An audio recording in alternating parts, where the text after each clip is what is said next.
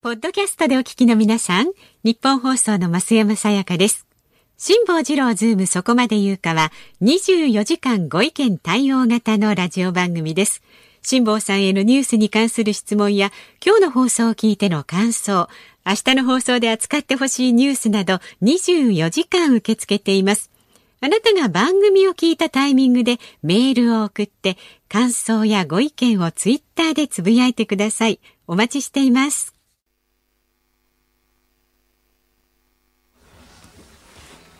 12月3日木曜日時刻は午後3時半を回りました。FM93 AM1242 日本放送ラジオでお聞きの皆さんこんにちは。辛坊治郎です。パソコン、スマートフォンを使ってラジコでお聞きの皆さん、そしてポッドキャストでお聞きの皆さん、こんにちは。日本放送の増山さやかです。そして木曜日は。こんにちは。日本放送の飯田浩二です。飯田君、はい。本番直前にさえええ。スタジオの中でさ、ええ雲野さんとか関江さんのモノマネするのやめてくれる？やちょっと待った待った待った。言わないでくださいよ。え？それがまた妙にうまいんだよねこれ。何やらしてもさすがねですね。そうなんだ。最近あのあれだよね、はい本業で使えそうなさ、本業菅さんとかで使えそういうのは全然クオリティ上がらないのにさ。本業で使えない人ばっかりがこうクオリティが上がる。本業で使えない人ばっかりって本人に対してもちょっと失礼じゃないですか。え？そんなことないっすそんなことよない。そんなことそんな本人は大丈夫だけど大丈夫本人は大丈夫だけどモノマネは、うんちょっとざらつくという。ざらつくというね、ええ。いろいろざらつくわけですよ。いろいろざらつくね。ね。あ、ええ。どうですか？今週どんな一週間でした？今週ですか？いやあのぼちぼちやらせていただいておりますどうですか？そろそろボーナスの査定はもう終わりました？おおどもう大体終わって出してるよね。会社の上層部には「ねえ。飯田君で」とかさ。ほらまたなんで具体的なこう 評価の話になっていくんですか？しかも D って。かみさんに怒られるやつだ。D が一番いいかもしれませんよ。なるほど。会社によってそんな変わった会社ない。か調べてたらね、はいはい。B が一番いいランキングってのがあったぞ。B？あれ何だったんだろう？俺なんかのランキング調べてたらええええええ。B が一番上だったんだよ何？A はほとんどつかないからってことですか？ベストってこと？いやそうじゃなくてねなんか何のランキングだ？これもう完全にうろ覚えで喋ってんだけど なんかのランキングを調べてたらはい。B から始まるランキングがあってあれどうして B から始まるランキングだと考えてはい。その時は納得したんだけどごめん取り留めのない話で。ね。ちょっとごめんなさい。それ何だったのか今必死になって思い出しますから、ええ。その間飯田君つないどいて。ええ。いや似たようなことがあの鉄道車両にもあってですね、あのほら、えー、モハとかクハとか言うじゃないですか、このハっていうのはイロハのハで三等車って意味なんですよ。でグでイロリーン車はハの歯の三等車なの？そうなんですよ。モハってモーターついてるやつだろ？モーターついてるやつででかつ三等車なんでもうハなんですよ。クハは何なの？クハはクっていうのがあの運転台がついてる車両なので。なんで？運転台がついてるとどうして区なの？なんで区なんだろうなあれは。まあ駆動装置とかそういう意味なのかな。駆動装置はモーターがついてるからですね。モハだろそうですね。それ。そうですね。えあのさモハとかクハとかキハとかあるじゃん。キハは何？キハは。機動車の木ですね。機動はい車って何、ディーゼル車です。へあ、ーディーゼル車がキハなんだ。そうですそうです。はあ、い、やあれさ、あれ前から気になってんだけど、ええ。JR も私鉄もみんな同じ表記なの？あ、えっとね、ちょっと違ったりします。あの、名鉄はね、もとかくとかだけだったりしますね。はは名鉄？名鉄。また名古屋マイ鉄道ナーな、ですね。これ関東の人全く関係ないじゃんそ,、れいや、逆に関東の私鉄は何もつかないところが多いですね。何千型とかそういうのだけ。あかんこうやってな合いの手入れてると B から始まるやつそうですね。そっちが重いでその、まあ、あの、話をしときますが、なんだから、あの、普通の一般車両はハだから3等なんですよ。で、グリーン車は1段上がってロなんですよ。イロハの。じゃあ、イっていうのはあるかっていうと、昔は確かにあったんですよ。展望車で一等車で、い、巻いてっていうですね。あの、ツバメっていう特急の一番後ろについた展望車とかそうなんですが、今現状の JR や、ああの、ほ他一部私鉄を見ると、あの、イがついてる車両ってないんですよ。だから電車のランキングから言うと、2番目のロから始まるという意味で、ある意味 B から始まるっていうそのランキングと全く同じじようなねここで繋がってくるという話ですね君。飯田君何ですか？私がね、はい私があの宇宙の話とか星の話とか月食の話をした時にはいはいはい。あの増山さんがえ全く心がこもってなくて口先だけで合いの手を入れるのが、今こう客観的に二人の様子を見ていて よく分かった。あこういうことだったんだ。でしょうこの人は冷たい人なんですよ。いや、だってちょっと受け止めきれないで、その熱い思い、私は。自分が全然興味のないこと、はーとか、ほうとか、へーとか、ふーとかしか言わないだろう。だって、モハでも、キハでも何でもいいですもん。本当に、あの、増山さんが鉄道には何の思い入れもないということが、もう、ひしひし。で、ね本当は今このタイミングで B から始まるランキングを、本当ですよなんでこのランキングが B から始まるんだろうと最近思ったんですけど、そういうことがね、直近であったんです。え。だからこれもしかして、リスナーの方で、ええ。ー B から始まるランキングと聞いたときに、なんか思い当たる節がある方いらっしゃいましたら、ぜひ、あの、メッセージおよび、ズームアットマークお寄せいただければ。1242.com までお願いします。ちなみに今あ、鍋谷さんがですね、鍋谷さんも実は鉄道大好きなのえで、何ですか？この、あの、空波の空について調べてくれました。ええ。くっついて走るから空嘘だね。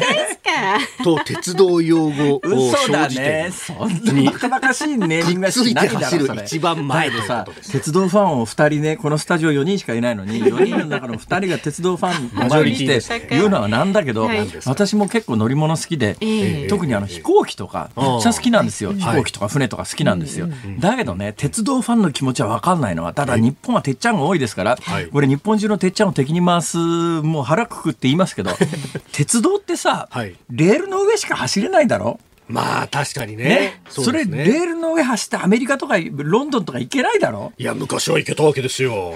大陸横断。ロンドンまで繋がってないだろ、まあ、パリまでだろ？そうですね。確かにね、裏地ドーバー海峡越えられないだろ？ええドーバー海峡は今は。あ私ねドーバー海峡を越える列車に乗ったことあるんですけどユーロスターですか？なんかね列車かバスごとなんなんか鉄道の車両の中に入り込んでいってびっくり車両構想っていうのがあるんですよ。電車の車両ごと乗っかるよねあのでっかい台車みたいなやつ。にあの、フェリー、あ、そうそうそうそう。あれどんだけ幅の広い線路なのって感じだよね。あの、ユーロスターは結構幅が広くて、で、普通の車だったらそのまま入れられるいやいいんだけ車がどいいんだ。よ話は元に戻す。あ、それじゃないあのですね鉄道ファン気持ちわからないのが、ええ。どうしてええ。線路の上しか走れないわけだから、はい。夢があるかと言われた時に、ええ線路敷かないとどこへも行かないわけだろ、そうですね。制約があるだろ、はい。私ね同じ文脈で、これもあの関東だから言うよ、はい関東だから言うけど、ええ。琵琶湖でヨット乗ってる人の気持ちがわからないんだよ。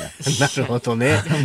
琵琶湖から出らんない。そうなんだよ。どうやったって琵琶湖ってさ、そっから出られないんだよ。あのね、いい一本だけ世田川洗関っていうところがあって、はい。琵琶湖って何百本も川があるんだけど、流れ込んでくる川ばっかりで出られる川は一本しかないんですよ。だから琵琶湖に集まってきた水は、一本の川しか出口がなくて、はい。その出口がまあゆくゆくは淀川になって、関西のまあ水がめになってるわけですけれども、そうすると、その世田川洗関だとか、水戸の、水戸の黄門じゃない、毛馬の黄門とかいろんなものがあるんですけど、はい。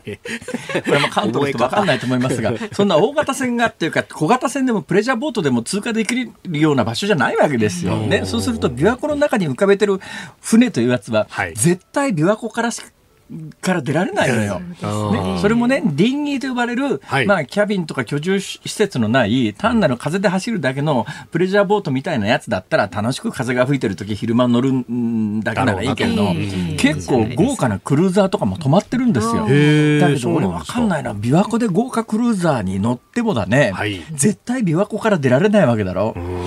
ね、それはまあみんながみんなそんな遠いとこまで行かないけど、それは大体まあ大阪湾でヨット乗ってる人たちも基本大阪湾から出ないけど、ええだけど、ん出ようと思ったら出られるということと、出ようと思っても出られないということのええ間には大きな境目があるわけだよ。んそうすると鉄道ファンがわからないのは、はい線路の上しか行けないじゃん。線路の上しか行けないですよ。線路さえあればどこにでも行けるっていう。いや、線路ひ敷くの大変だろ。いや、線路行くの大変なんですよ。だからそこには人間の英知が詰まっているわけですよ。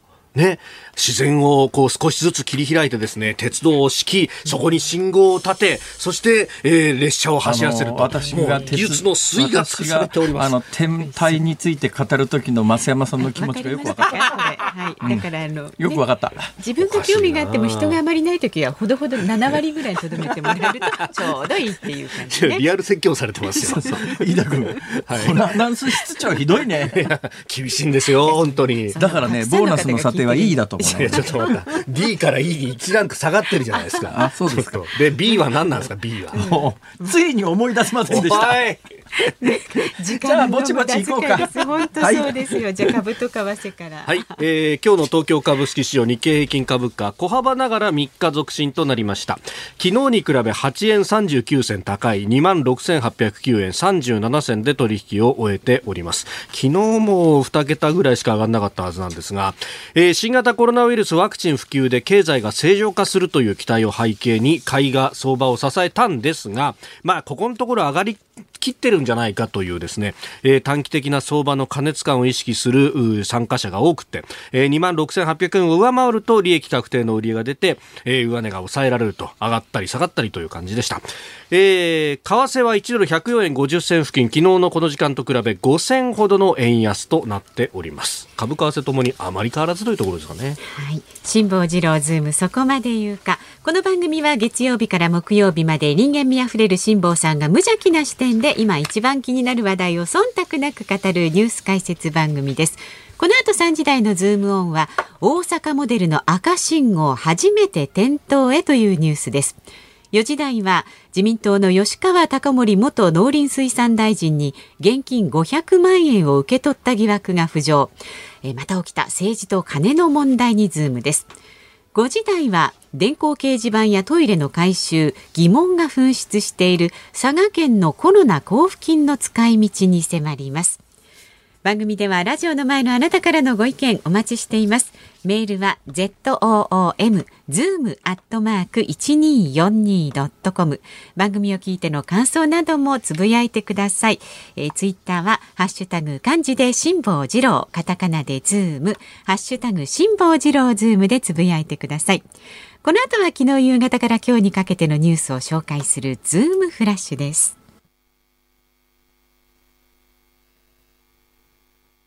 ニッポン放送がお送りしています辛坊治郎ズームそこまで言うかこのコーナーでは辛坊さんが独自の視点でニュースを解説しますまずは昨日夕方から今日にかけてのニュースを1分間で紹介するズームフラッシュです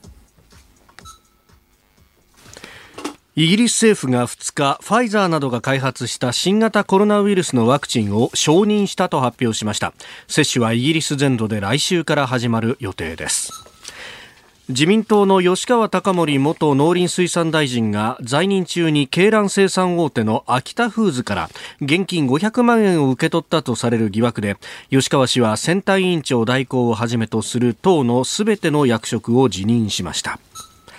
香港の裁判所が去年の大規模な抗議デモに関連し無許可の集会への参加を煽った罪なのでえ民主活動家の周庭さんに禁錮10ヶ月の有罪判決を言い渡しました安倍前総理側が桜を見る会の前日に主催した夕食会をめぐって参加者の会費で賄えなかった費用を補填したとされる問題。東京地検特捜部が安倍氏本人の任意の事情聴取を要請したことが新たに分かりました。多目的トイレなどを使った不倫騒動で6月から活動自粛中のアンジャッシュの渡部健さんが今日夜会見を開くことが所属事務所から発表されました。えーと、4時台のニュースコーナーで、はい。多分、この元農水大臣の500万円の話と、それから、えー桜を見る会前夜祭の話は、そっちでちょっと詳しくやろうかなと考えておりますので、そね。れ以外の話題で言うと、はい。アンジャッシュの渡部健さん、え何を言ったらいいんだ、これは？えいや。飯田君、解説してくれ。いやちょっと待ってそんな解説っつってもね。ほら、なんかあるだろう、ほら、解説が。いやこれは特にはねないですか？ないですか？あ、焦ってる、焦ってる。いやいや、それは焦りますが。な多目的トイレ使ってっていうね。そうですか。わかりました。ねじゃあもうこれ以上やめときましょう。はいはい。えー、シャレになんないのが周庭さんですよ。そうですね。ね、無許可の、無許可の集会への参加を煽った罪ってどんな罪だよ、それ？いや、本当ですよね。よくわかんないよね、これうん。要するにどんな罪であろうと関係ないわけで。ということですよね。まあしばらく入ってろっていう、そういうことだね。もう見せしめとしか言いようがないという。だって中国共産党の組織というやつは、はい。三権分立って言葉がありますけどね、我々あの民主主義社会では、三権、立法司法行政ははい。中国でもありますけれども、ええ。三権の上に中国共産党があるわけですから、そうですね。あのはい。裁判所っていうのは、うん。えええー独自の判断をやってるわけではありませんので、はい。つまり、えー法も何もかも好きに決められると。うんで、まあ、法治国家では当たり前の話ですが、事後の立法ではい、遡って処罰はできないんですけども、ええそういうのもありと。ええこれは何でもありだよね、これ。ということになりますね。ありありのありというあ。りありのあり。うん、ちょっとやっぱこれはひどいよと。うん。さすがにあの、ここへ来て、今まであの、中国がそういう国だとあんまり分かってなかったのか、興味がなかったのか、場所が離れてるから、うん、知ろうとしなかったのか、ヨーロッパってはい。割と中国に融和的なスタンスのところが多かったんですがはい、さすがにここに来て、ちょっとこの国やばいんじゃないの？って思い始めてる国がヨーロッパでも最近目立ってきてるとうん。いう状況ですから、はい。えーまあおそらく今回のことがそれに拍車をかけるんじゃないのかなという感じはいたします。さあそのヨーロッパですけれども、はいファイザーなどが開発した、えーワクチン承認ということで私はね、このワクチンに関してはかなり期待しております。うん。期待している反面反面。気をつけなきゃいけないよねというのはですね、はいファイザーって約4万4千人に臨床試験を行ったということになってますよね。はい。で4万4千人に臨床試験を行ったということは、まあ、おそらく半々で本物のワクチンを打った人と、うんそれから偽物のワクチンを打った人と両方いるはずですよ。はい。両方合わせて4万4千ですからということになると本物のファイザーのワクチンを臨床試験で打たれた人は約半数の2万2千人ぐらいです。うん。となるとね2万2千しか調べてないという言い方もできます。はい。でファイザーはすごいのはですねあの1月にこの新型コロナの遺伝情報を入手して、ええ。1月に新型コロナのウイルスの遺伝情報を入手してファイザーのワクチンってどういうワクチンかというとそのワウイルスが持っているトゲトゲこのはいトゲトゲというやつを使ってウイルスは細胞に取り付くんですが、この細胞に取り付くためのまあまあ鍵みたいなもんですね。この鍵にキャップをかぶせるとそれが使えなくなると。そのキャップに当たるものがいわゆる中和抗体とか抗体とか呼ばれるものなんですが、はい。この中和抗体を体内でもうん作り出すためにそのウイルスの突起の部分だけの遺伝情報を体内に注入するというメッセンジャー RNA という新しい手法のワクチンを2月には完成させてたらしいですよ。おー。1月に遺伝情報を入手して2月に完成ってええすごいよね。なんでそんなことができたのかというともう数年前から次に新型インフルエンザが流行った時にうんこの手法で素早くワクチンができるんじゃないのと準備してたら新型コロナが流行ったんでこっちに使えるんじゃないのと思って使ってみたらんまあファイザーの発表を信じるとするならば95%ぐらいの有効率のあるワクチンを作りましたということなんだけどもはい。ものすごく早く作ったとは言いながら、ん2月なんですよ、完成してるのが。そうするとね、まだ1年経ってないわけです。で、このはい1年の間に、第1層、第2層、第3層という臨床試験をやってきました。少人数で重大な副作用が出ませんかと、打った瞬間に誰か死んだりしませんかとか。で、それで第1層、第2層、第3層っていうところまで来て、トータルで4万4千人に臨床試験をしました。だけど、本物のワクチンを打たれてる人は半分です。うん。となると臨床試験が始まってからまだ1年も経っていないし、えー2万人ぐらいしか打っていないワクチンというのは重大な副作用というのは今までのケースでいうとやっぱり10万人に1人とか100万人に1人とかはい。となると2万2千人にしか打ってないわけだから。そのどのぐらいの確率で重大な副作用が出るか分かんないけれども、大規模に使った時に本当に副作用は大丈夫かとか、うん。それと、まあ、長くても最長10ヶ月も臨床試験してないわけだから、はい。2年とか3年とかワクチンを打ってから、それも今まで人類が経験したことがない、ウイルスの設計図を体内に入れるっていう、まあ、ウイルス全体じゃないけれども、えだけどそういう状況になった時に体内で何が起きるか、数年経った時何が起きるかなんてことは、分かんないんですよ。分かんないことだらけなんだけれども、イギリスはまあ、まあアメリカもそうですけれども、国内の死者が非常に多いということで、ええー認可を急いでですね、もう今月から大規模接種、大規模接種した瞬間に何十万人、何百万人、まあ、ある意味人類が経験したことがない、まあ、壮大なと言うべきか、うーん、ある意味恐ろしいと言うべきか、聞けば素晴らしいと言うべきか、人体実験が始まると。日本政府厚生労働省としては、はい。それをずっと見てるって感じだよね。日本が先行して、はい。まあ、幸いなことに日本はイギリスやアメリカほど死者が多くないので、まあ、ちょっと静観してられるというところもあるんですけども、これはまあイギリス、アメリカで今私がお話ししたような問題が出ないかどうなのかというのを何十万人、何百万人に接種するイギリス、アメリカの例というのをもうある意味固唾を飲んで見守っていて、で何も問題が起きなければ、私は日本でもね、来年の3月までに、えー重大な副副作用が報告されないということを前提に日本でもこのワクチンは使われ始めるんだろうなと思います。まあ、それを見越して昨日お改正予防接種法が成そういうことですね。はい。だから、あの、打ってもらいたいという人は、まあまあ、最初は、あの、医療関係者とか高齢者施設とか、打つところは限られてくるだろうと思いますが、基本的には、あの、打ちたいという人には無料で打つよというシステムが来年にはもう整えられるはずなんですが、ただ、いろんな世論調査を見るとですね、欧米に比べて日本人って平均を取ると、うんワクチンというもの一般論でワクチンというものに対しての警戒心はヨーロッパアメリカなどに比べると強いのではい。じゃあただでみんな打てますよって言うのは簡単なんだけど システムを整えることもできるでしょう、うんだけど国民が打つって思わないと打たないわけで、はい。まあ、そこをどうするのかというのが多分次の、えー我々が直面する大きな課題になるんじゃないのかなという気がいたします。さあ、てなことを言ってるうちにそのもう新型コロナ関連のニュースですね。はい。はい、行きましょでは最初に特集する話題こちらです。大阪モデルの赤信号初めて点灯へ大阪府の吉村博文知事が新型コロナウイルスの感染拡大に伴い今日大阪府独自の基準大阪モデルの非常事態にあたる赤信号を初めて点灯させる考えを示しました今日夕方に開く対策本部会議で議論し正式決定するということですう。ということでね、はいえー今日あたり私あのこの日本放送来るときにですね、ええ。ー歩いて前来てたんですけれども、えうん。えー最近あんまり歩かなくなったんですよ。というのは何でかというとですね、えはい。えー飛ばすに乗った方が世の中の様子がよくわかるということに気がついてですね、ええかなり意識をしながら飛ばすに乗ってるわけですね。はい。そうするとまあはい飛ばすに乗ってるとどのくらい人が動いてるかと大体まあ毎日同じぐらいの時間に飛ばす乗りますよね。同じ場所から乗って同じ場所で降りるという生活を繰り返してると。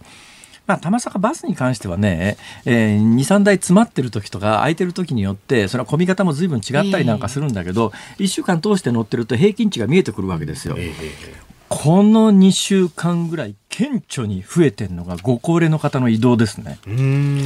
あのバス乗る乗るよね。で飛ばすってあの運転席から見て左後ろ進行方向に向かって左側のところにあのシルバーシート、はいまあ、シルバーシートっていう名前じゃないのかな今今優先席そうですね優先席がこう並んでるわけですよ。であの優先席の混み具合を見るとご高齢の方の移動状況がわかるんですが、うんうん今日あたりもそうですけれども満席。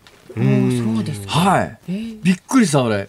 ああ、ご高齢の方、かなり移動始まってると。ええ。で、まあ、先週、今週あたり、だいぶ増えてるよっていうね、報道がされて、ちょっと警戒されてるのかなと思ったんですが。ああ感染者数が増えうてる。ーん。ただ私の実感で言うと、まあ、ご高齢の方の移動って結構この特に1か月ぐらいその前の1か月2か月とは全然予想がち違ってきてるよなと。いうか実感がありますから。でこの病気に関して言うとご高齢の方は感染すると、えー重篤になりやすいというのは、はい。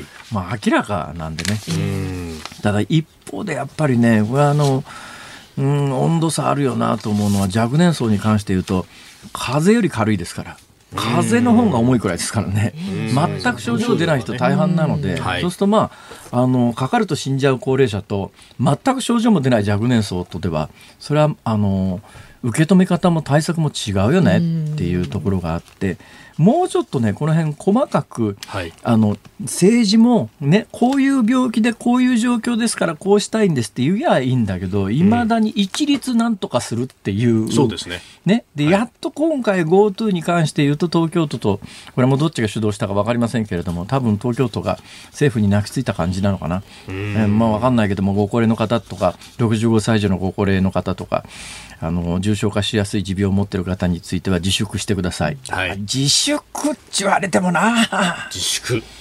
うんもう俺来年だったら65だからな。その上高血圧持ってますから。そうすると私自粛対象なんでほぼ。おだけど65歳っていうその厳密に64歳364日っていうのとはい。65歳っていうのにどれほどの意味があるのかというと、うん。ね、そんなに厳密に65歳って決まってるわけじゃないわけだから、そうするとボーダーラインの線上を塀の上をうろうろ歩いてるような私のような立場の人間は無理されない方がいいってことですよね。え？え？え？あえ？そうですか。そうですよ。そうだな。じゃあ俺来週ずっと関西からやるわ。いやちょちょちょそれとこれとはね。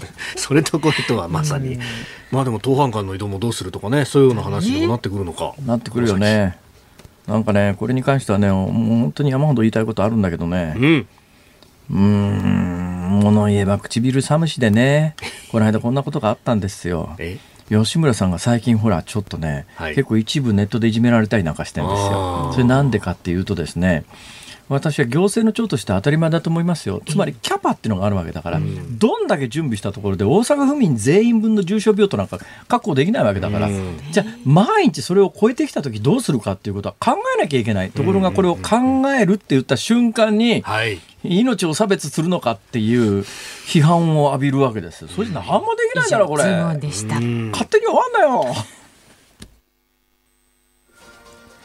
12月3日木曜日時刻は午後4時を回りました。有楽町日本放送第三スタジオから辛坊治郎と。増山さやかと。飯田浩二がお送りしております。えーはい。はいはい。なんか冒頭の B から始まるランキングにえなんか答えを寄せてくださった方がいるということでえそうなんですよ。これちょっとね私今このええ。CM の間にちょっと聞いてええ。衝撃でした。お。はい。正解です。お。えー東京品川区の北風ピーポーパーリナイさんからいただきました。えー、辛坊さん、ランキングの件ですが、D ではなく B ですよね。D ではなく B ですよね。そうなんです。僕もね勘違いでした。B ではなくて D D D です。D から始まるのなら、ABCD の D で D す、D から。D から始まるんだったら、ダイヤモンドのカラーランクですよね。それが言いたかったんです。私これが言いたかっただら完全に勘違いしてました。あのですね、ダイヤモンドって、うんあの品質を調べるのに、はい 4C ってあるんです。4つの C。あうんうん4つの C って何かっていうと、カラッと、つまり重さですね。はい大きさですね。それからクラリティっていうんですが、透明度、つまりどのくらい中にゴミが含有されてないかとか、不純物がないか、はいクラリティ。それからカットって言って、どのぐらい綺麗にカットがしてあるかっていうカットですね。はいもう一つがカラーなんです。カラーこのカラッとカラー、カット、クラリティを合わせて 4C っていうんですが、んこのダイヤモンドのカラーっていうのは、まあ特殊な色がついてて高いのもありますが、原則は無色透明で色がない方がいいんです。んで、このダイヤモンドのカラーのランキングっていうのが、はい。D から始まるんです。だから最高等級が D なんです。第2が D、E、F、ずーっと Z まであるんですけども、はいだからダイヤモンドで一番無色透明、ね、で価値が高いダイヤモンドは D。で、ダイヤモンドの D と判定されて、ABC がないんですよ。はあ。っていうのに最近私、はい。ダイヤモンドについて調べてて、ええ気がついた、ええ。あダイヤモンドのカラーの等級は A から始まるんじゃなくて D から始まるんだっていうのがこう意識の隅っこに残ってたんだけどもうんただまあこれどっかで喋るようなネタじゃないと思ったからすっかり忘れていたんだけど今日冒頭話の流れでいきなり思い出した時えに D ではなくて B だと思っちゃったんです。すり替わってたんですすり替わってたんです。いいですよね。でも、あの冒頭の話のヒントだけで、はい。そのメールを寄せてくれるってすごいですよ。すごいですね正解です。正解。だからね、あの最近インターネットの世界で集合値っていう言い方があるんです。はい集合値って何かというと集合ですね。集合値っていうのは知知識知恵の知ですよ。はいだからあの専門家がなんじゃこんじゃ言うよりも、素人さんでもわーっとみんながいろいろ考えると、あのインターネットの知識なんかでも、はいそれはデマもいっぱいあるかもしれないけど、みんなが考えることによってすごいアイディア出てくるみたいなことがあって、これを最近集合値って言い方するんですが、でもそうなんですよ。日本でも昔から3人寄れば文字の知恵っていうそういう言葉がありますけれども、ええ多分ねそのメールを寄せてくださった方がええ。教えてくれなければ、はい。私もずっともやもやしたまんまお思い出せなかったと思います。ありがとうございます。嬉しいじゃないですか。どうもありがとういやありがとうございます。えー、文殊の知恵つながりでですね、ええ。私あのいろはのいの電車がないっていうふうに申し上げましたが、これについてもですね、本当たくさんいただきまして、島根小製菓さん、うるさくないてっちゃんさん、今あるんですよって。鉄道ファンは分厚いんだから。夏になるななつ星に「い」がありますよとか「トワイライトエクスプレス瑞風に「い」があるんですっていうですね。大変失礼いたしました。本当ですよ。ちょっといろんな集合知がね。どうでもいいじゃん。こらこらこらこら。分厚いって今言ったばっかりですからね。だってどうせ線路の上しか走れないいやんだろ待って待って。線路の上をいかに快適に走るかですよ。どっちでもいいですよ。おいおい。さあこんな風にね、もうあなた方の知恵、皆さんの知恵があってこそのズームですので、はい。ぜひご意見をお寄せください。ありがとうございます Z O O M ズームアットマーク一二四二ドットコム。ツイッターはハッシュタグ漢字で辛坊治郎、カタカナでズーム、ハッシュタグ辛坊治郎ズームでつぶやいてください。お待ちしています。ニッポン放送辛坊治郎ズームそこまで言うか辛坊さんが独自の視点でニュースを解説するズームオンこの時間に特集するのはこちらですまた政治と金吉川元農林水産大臣が党の役職を辞任。自民党の吉川貴盛元農林水産大臣が鶏卵業者の前の代表から現金の提供を受けていた疑惑が波紋を広げています。渦中の吉川氏は昨日選対委員長代行をはじめとする党のすべての役職を辞任しております。また自民党内では安倍前総理が主催した桜を見る会の前夜祭をめぐる問題や河井克行元法務大臣とその妻の安里議員をめぐる参議院選挙の大規模買収事件など政治と金の問題が相次ぎ政府与党は危機感を強めております。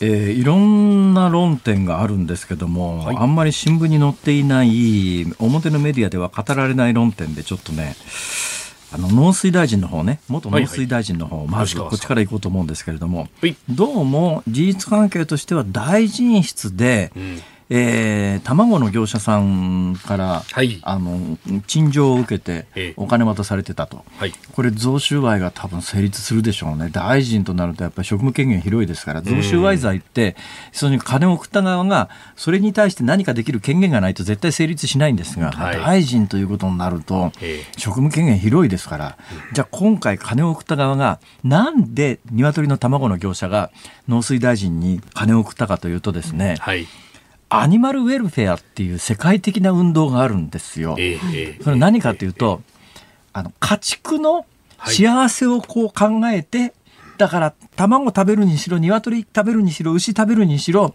それは牛とか鶏が苦しくないようにとかっていう運動で、例えば卵を取るにしたって、ええ。鶏があの狭いケージの中に押し込められてちゃかわいそうだから卵の業者には鶏の泊まり木つ作れとか。あん話し飼いにしろとかね。うん。360度体の回転ができるようなケージにしろとかっていうそのアニマルウェルフェア運動っていうのがどうも日本にやってきつつあってですね、ええー今まで日本だとケージの中で大量に鳥を飼ってそこで卵をゴンゴン産ますというあれは世界基準からするとそのアニマルウェルフェアってちょっと手元にあるんですけれども、はい。動物をね、えーじいろんなところから自由にしなきゃいけない。空腹と渇きからの自由。不快からの自由。痛みや傷病気からの自由。正常な行動を発現する自由。恐怖や苦悩恐怖や苦悩からの自由。これを守って えっと俺らの世代のごめんね。感覚からすると。そう牛や豚や羊で最後食っちゃうのにさなんか偽善じゃないかと思うんだけど世界標準でいうと今そういう時代なんですよ。はい。そうすると日本のあの大量生産やってるところの業者でこれ国際標準にしろって言われたらどんだけ設備投費投資で金がかかってなおかつ卵1個いくらになるんだよっていうことになると商売できねえじゃんっていうんで今みたいにワンパック100円とかじゃ売れなくなっちゃうよっていうようなね。ちなみにこの金を送った側の、はい。えー業者さんが作ってる、えーこれはまああの業者の団代表としてどうも送ったみたいですけれども、そうですね。業界団体のね。業界団体として送ったみたいですけれども、この人が作ってる会社の卵は、あの、キオラってやつですね。うんキオラ。あのね、スーパーで卵を買うときにええ悩みますよね。悩みますね一番安いやつにしようか。はいちょっと高いけれども、ブランドの卵にしようか。えなんか栄養価とかなんか特殊な効能のありそうなやつ買おうかと茶色い殻の方がいいんじゃないかとかね。えだけどごめん、俺必ず一番安いのにするんだーわ。かる私も。だよね。えー、10個入りを どうせしよ卵だろうとええ思うんだけど、でもその時に、いや、ここでちょっとやっぱレジで見え張るのには、ちょっと高いキオラいっちゃおうかなとか、そうそう。光とかキヨラとかね、そういうのちょっとこのゆで卵、私最近ゆでゆで卵に凝ってですね、凝っててですね、ええ。どうやったら美味しいゆでゆで卵ができるかということで、まあ、あの、ごめん、時間がないから結論だけ言います。とですね、完全に沸騰したお湯に、はい。あの、ひ冷えてる卵ならええ、だいたい5分30秒、きっかり、ストップウォッチでパーンとかって5分30秒であの、外の白身は完全に固まって、中は、黄身だけはとろり半半熟でね、これを丁寧に剥いてですね、はいはい。あのまあ、お出汁とか醤油とかみりんとかところにこうつけとくとですねこれラーメンの上に乗っけるのに味付き煮卵ってやつですね。いいっすね。味玉ってやつですね。そんな話はいいんです。そうですね。はい。そんなこんなでそんなこんなで。話し出しといて。この元の農水大臣は大臣室で500万円受け取ったとするならば、うーん、まあ当然のことながら、あの言い分としてはお金受け取ったのを認めたとするならば、はいするならば今後どうするかというと、まあ、政治資金規正法上あの帳面にもらった金と出てる金は両両方書かなきゃいけませんよと書いてありますからこれもう書かれていないということなんで。まあ、訂正という作業に入るんでしょうね。だけど、はい訂正という政治資金規正法上の帳面につけなかった罪の訂正で済むかというと、これはもしかすると済まない可能性があるよね。だから贈収賄というもっと大きな犯罪にはい。行く可能性があるんだけど、今のところこの検察のリークの仕方を見てると、はいうーん、贈収賄まで行くつもりなんじゃないのかなと。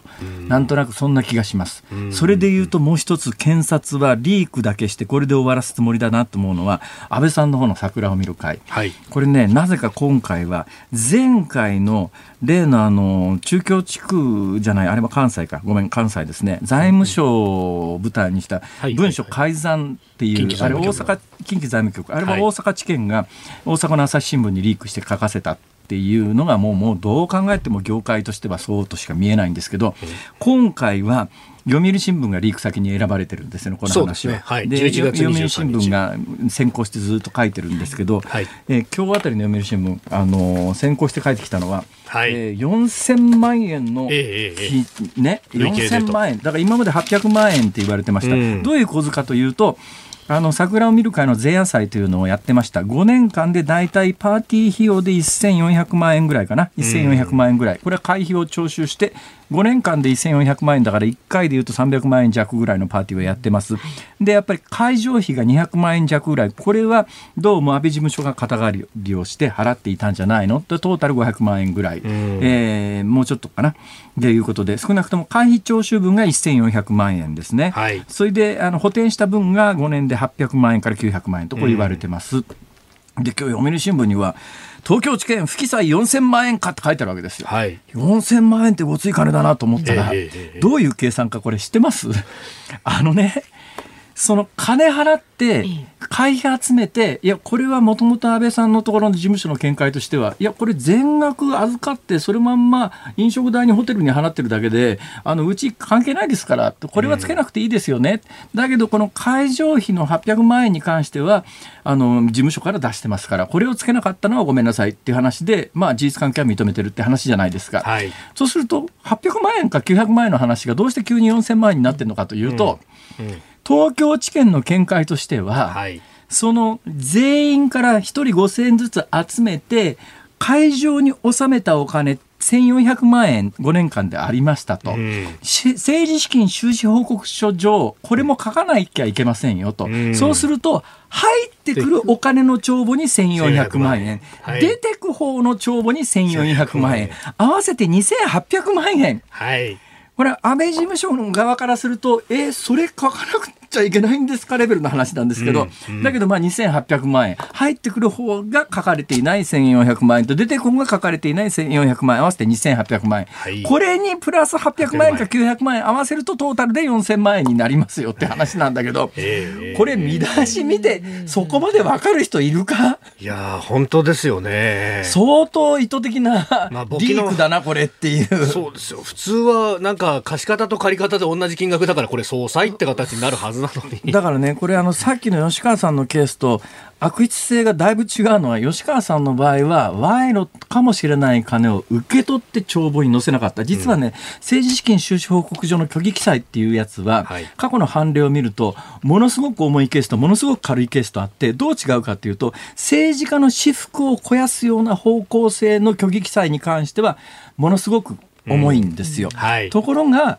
あのーそうじゃなくて単なるその帳面上書いたか書き忘れたかみたいな話で別にそれ政治家の私服肥やしてないじゃんっていうものに関しては、まあ、その後、あのー扱いが軽いと。ではいおそらく今回安倍さんのケースにおいてはあの1400万円パーティー費用はそのまま右から左にホテルに払ってますと、えー事務所経由したかどうかも見解の相違レベルですと。ただしその会場費であろうと思われる800万円ぐらいのお金に関しては事務所が負担をしてます、このお金に関しては帳面に載せてませんでしたって不記載ですよね。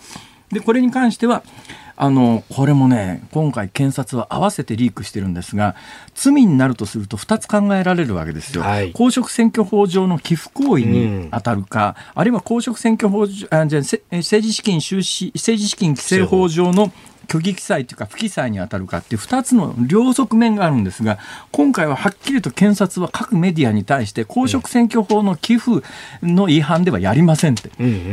もうもう宣言してるような書き方でどこの新聞読んでも同じことが書いてあるのは、はい。この公職選挙法上の寄付に該当するためにはあの寄付を受けた側も払った側も両方寄付だという認識がないと寄付この罪は成立しませんって。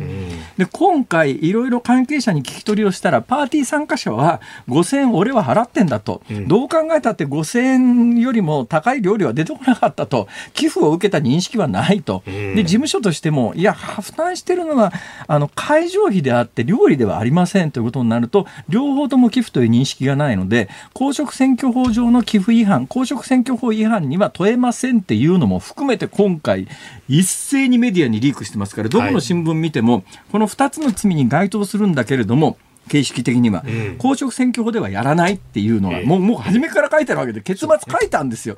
それでだけど政治資金規正法上の不記載容疑では立件すると。うんで立件するってどういう意味かというと、おそらくこれあの責任者っていうのが公設第一秘書ですね。はい。この秘書に対して多分まあ略式起訴ええ。で罰金刑っていうのが多分過去の相場感でいうとそんな感じですよね。うんえーそれで終わる、まあ、いわゆる従来だったら形式犯としてあの処分されるような犯罪なんだけれどもただまあし今日の新聞の一面も、はいあの読売新聞の桜前夜祭安倍氏公設秘書立憲へ不記載4000万円かっていう。これだけ見るとね、大事件だっていう。そうだからさっきの1400万円が実は入ってくる方と出出る方と両方書いてないから両両方合わせると2800万円とかええみたいな。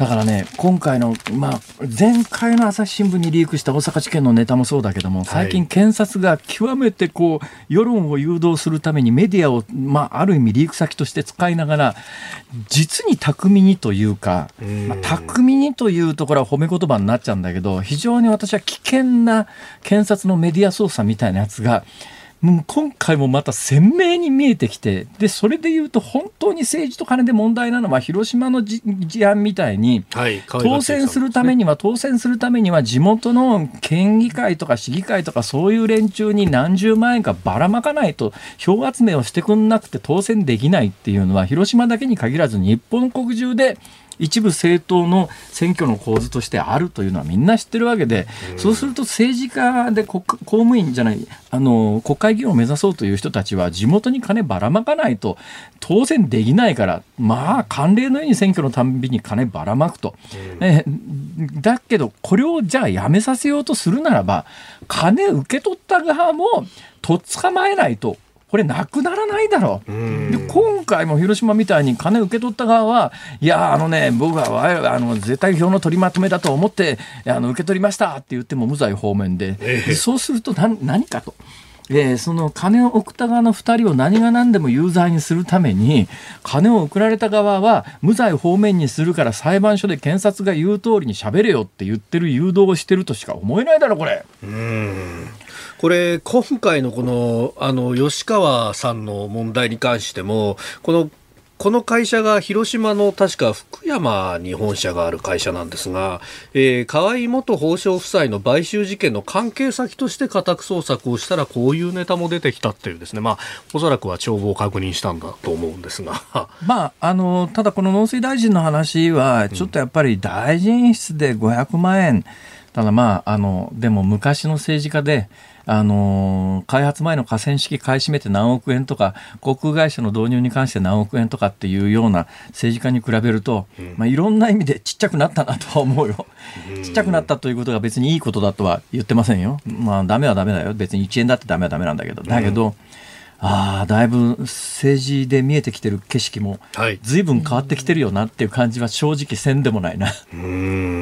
ただまあ大臣室で500万これ本当に受け取ってたとしてでさっきみたいな、まあ、アニマルウェルフェアだけじゃなくてそれ以外にやっぱり業界に便宜を図ってもらいたいこともいくつかあったみたいなので、それの見返りで500万円を受け取ってでさっきのあの安倍事務所が800万円パーティー費用を補填しましたっていう金が出てく方じゃなくて私服肥やす方向で金が入ってくる方向のやつを記載していなかったということになるとやっぱり罪的にはまあ、一つ重くなるのは間違いないんでね、これを放置していい話ではないので、これはやっぱり徹底的にやった方がいいんだけど、だけど検察もそういう時のためには、世論をある程度、本当の意味で味方にしておかなきゃいけないのに、広島の例のあの2人の国会議員を犯罪者にするために、まあ、犯罪なんだけどね、あの受け取った側100人全部無罪方面っていう、こんなことして、でなおかつあの例の財務省の文書書き換え問題みたいに、はい、本来はしっかりそれは立件して罪に問うべきなんだ。法廷に引きずり出してきて何が起きたのかなんで改ざんしたのか誰が命じたのか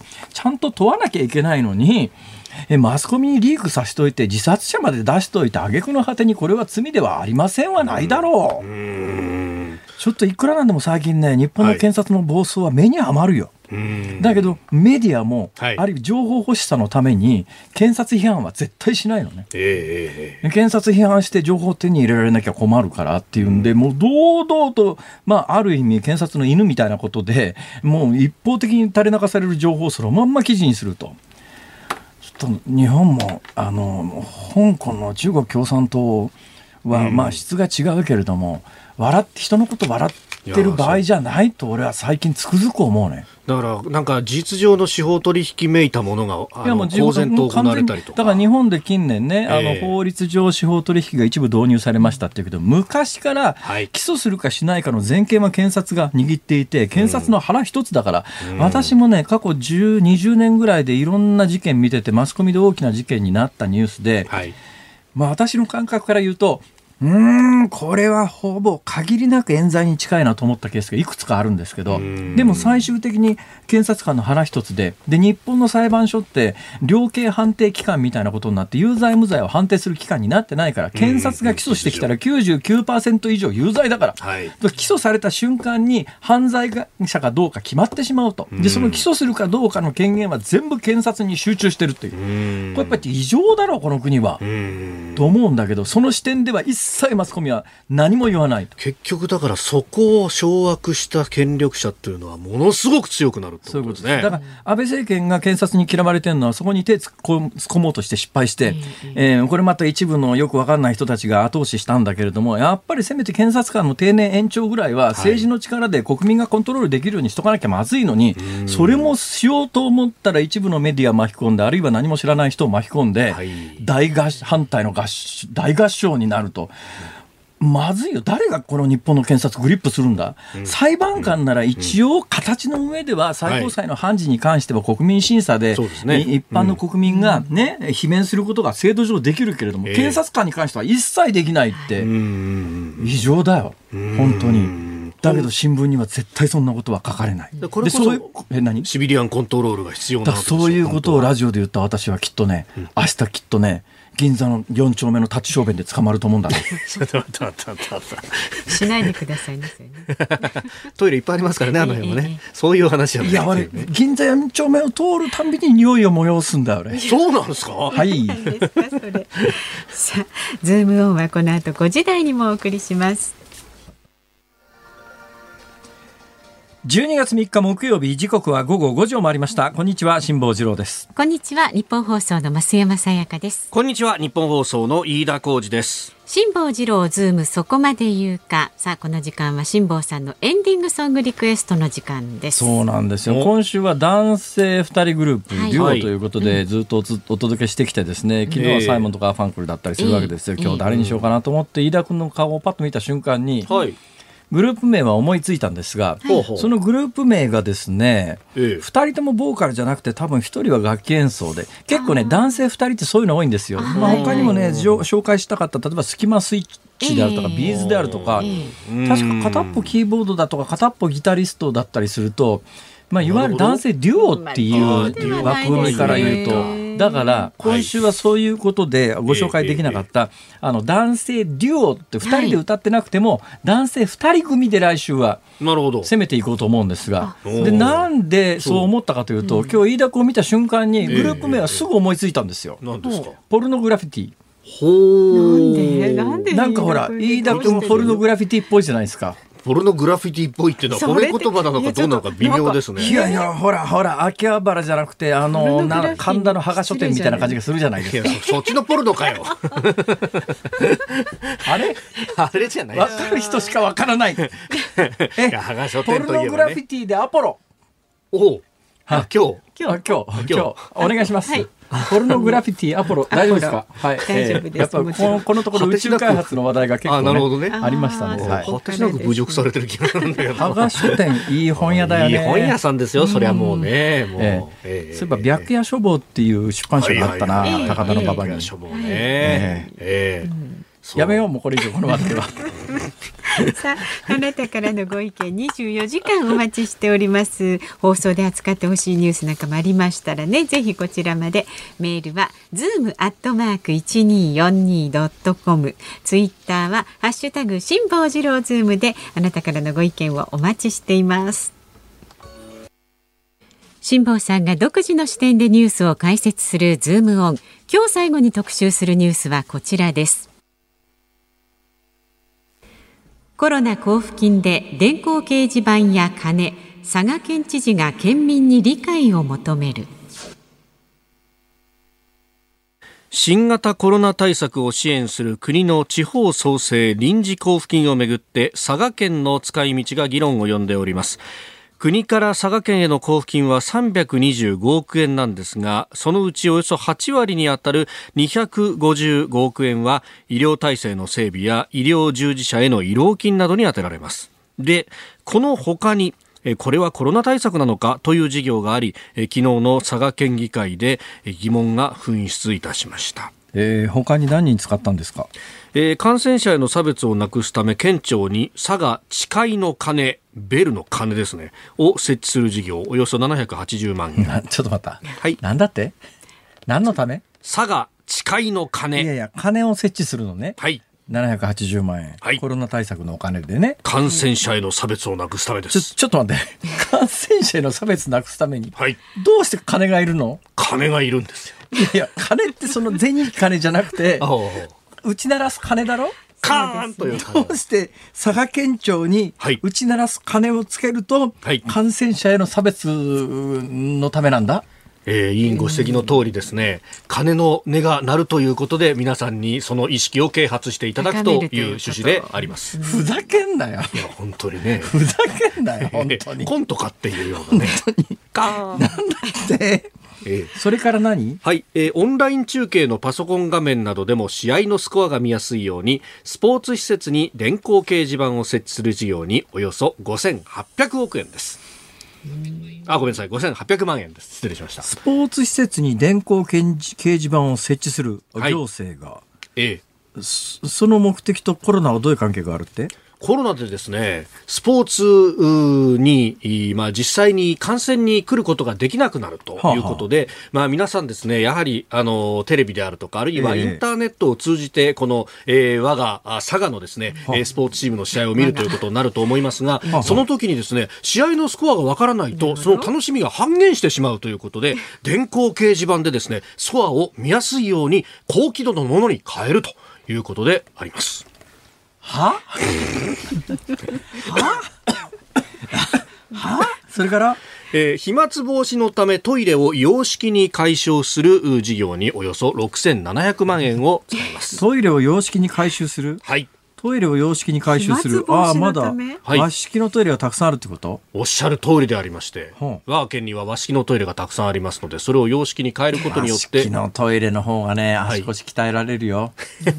はい、それにね、あの接触部分がないですから、私のようにですね、あの不潔恐怖症の人間にとっては、和式のトイレの方がありがたいんですよ。和式の方をあえて選ぶって人いますよね。そうそう。だってさ、どこも密着しないで済むだろう。洋式トイレってさ、その前に飯田君が座ったかもしれないところに座らなきゃいけないんだよ。それ嫌だろ、それ。別に俺引き合いに出すことなくね今の。それ。俺じゃなくてもいいだろ、それ。が増山さんならまだ許すけどさ、なんで男女共用してんだよ。そっちの方が問題だよ。ね。そうなんだよね。これはしかもコロナの対応としてということですからね。おっしゃる通りでございます。コロナの対応でどうして洋式和式トイレを洋式にするの？ああの和式のトイレですと蓋をして流すということができませんのでそこで飛沫があ飛んでしまうということのようでございます。は皆さん閉めてから流しましょう。なるほど。それから、えー、佐賀空港の利用者が密にならず分散するように空港内に新設する宇宙をテーマとした多目的スペースの整備費としておよそ2400万円を計上しております。ちょっと、はい、いいですか？辛坊治郎君。あの小さな声でしか言えない質問なんですけど、はい、そもそも佐賀空港密じゃないだろう。それ気づいちゃいました？えあれ？福岡空港から1時間たらもうかからずに高速バス等々で来れったことある？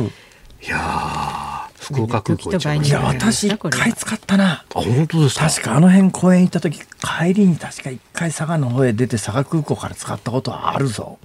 あるけれども少なくとも私の記憶によれば、はい、私の記憶が正しければ、はい、そんなに密じゃなかったような気はするんだな。あの、おっしゃる通りだと。え？あれ？少し航空に詳しい人だとですね、ええ、この空港がいかに集客で悩んでるかっていうのは、だっていつもキャンペーンやってますからね。それで何？空港内に宇宙をテーマにした多目的スペースを整備する。理由が密にならないように分散するよう。え？意味わかんねえし。えどういうことそれ？なんかスペース作ったらそこ密になるだろそれ。だから密にならないぐらいにこう広い広い広いスペースを作るだといやいやそもそも密じゃないだろ。いやそれは分からないですけどねやっぱりね今、はい、あのね、えー、景気対策をいろいろするのはいいと思うよ、だから私は別に GoTo も反対じゃないし、はい、だけどちょっとやっぱ金の使い方がむちゃくちゃになってないか。いやそれと、やっぱりお金だけ与えられた時に、地方で使い切れないっていうか、使い、何に使ったらいいのかを考える脳みそないっていうかさ、はい昔金塊を、ね、政治家は何なのこれ？そういえば昔ふるさと創生で1億で金塊買ったところはでもね、はい、結局その後金の値段が上がってむっちゃ儲かってんだよあれは。ああれはあれだから何にもせずに金買うのが正解だったんだよ実は。なるほど。しょうもないもので温泉掘ったけど、え温泉出てきませんで1億穴掘りだけで消えましたとかあったからね。ありましたからね普通にね。以上ズームオンでしたお送りしているのはポルノグラフィティでアポロであります。今歌の中にも出てきたアポロ11号の着陸を私の世代は実際に生中継でテレビで見てましたからね。夜中に起きてえー、なんとか千さん、西山千さんという方だったかな、あの、同時通訳の方がですね、これまた、同時通訳の方も昔と今とでは、もう、進化の速度が全然違うんですよ。今の同時通訳、やっぱりめちゃめちゃうまいですよ。その聞き取りづらい同時通訳の中で、はい、アポロ11号の着陸の瞬間を目撃してますからね。ただだね、その世代から言わせてもらうと、はい。2020年になった今、ええ。人類がまだ宇宙旅行に普通に行けていないとは思わなかったね、あの時は。ああ、やっぱりあのとアと。ポロの着陸見てた1960年代後半最後の方にあれ見てた時には、あはい俺が大人になった頃には、普通に宇宙旅行に行けるんだろうなと思ってたもの、うーん。ようやく動き出したけどね今年ええええだからあの飯田君をもしかすると宇宙旅行に行けるかもしれないよおお、ちょっと夢があります俺ね。はせいぜい行けるのは太平洋ぐらいでほら 無事帰ってきて宇宙旅行行くんですよね。そうだ。ええ？え？って。え？両方。日本放送の予算でありません。さあおそう聞きの飯田君の退日本放職金で行こ送。お待って待って待って。それはいいですね。よくねこの後は健康あるあるワンダフを挟みまして5時半から鶴光さんとおみわこ様登場です。鶴光の噂のゴールデンリクエスト、そして明日の朝6時からははい、えー、飯田浩二の OK 工事アップ。明日はですね、内閣官房参与で外交評論家の三宅邦彦さん登場ということで、えー、大統領選挙などなど、それから香港の情勢とかね、いろいろと語っていただくべき外交の問題というのもあると思いますんで、ぜひ6時からお聞きいただくください。はい、そしてその後8時から春風亭一之輔さん、あなたとハッピーこちらで楽しんでくださいね。うはいということでございまして昨日このコーナーでですね、はい明日こそ飯田君に何かあの菅総理かなんかに来ていただこうって話してたんですけども、ええどうですか？まさに、もうね、やっぱりやめましょうよ。あダメだなもう本当にね。なんだろうやる気自体がなくなっちょっとちょっとあの飯田飯田君飯田さんじゃない 増山さんあの査定 Z でいいですからちょっあネットですか？最低の最低じゃないですか。ここまでのお相手は辛坊治郎と増山さやかと。飯田浩二でした。また来週だよー 誰ですか、それ。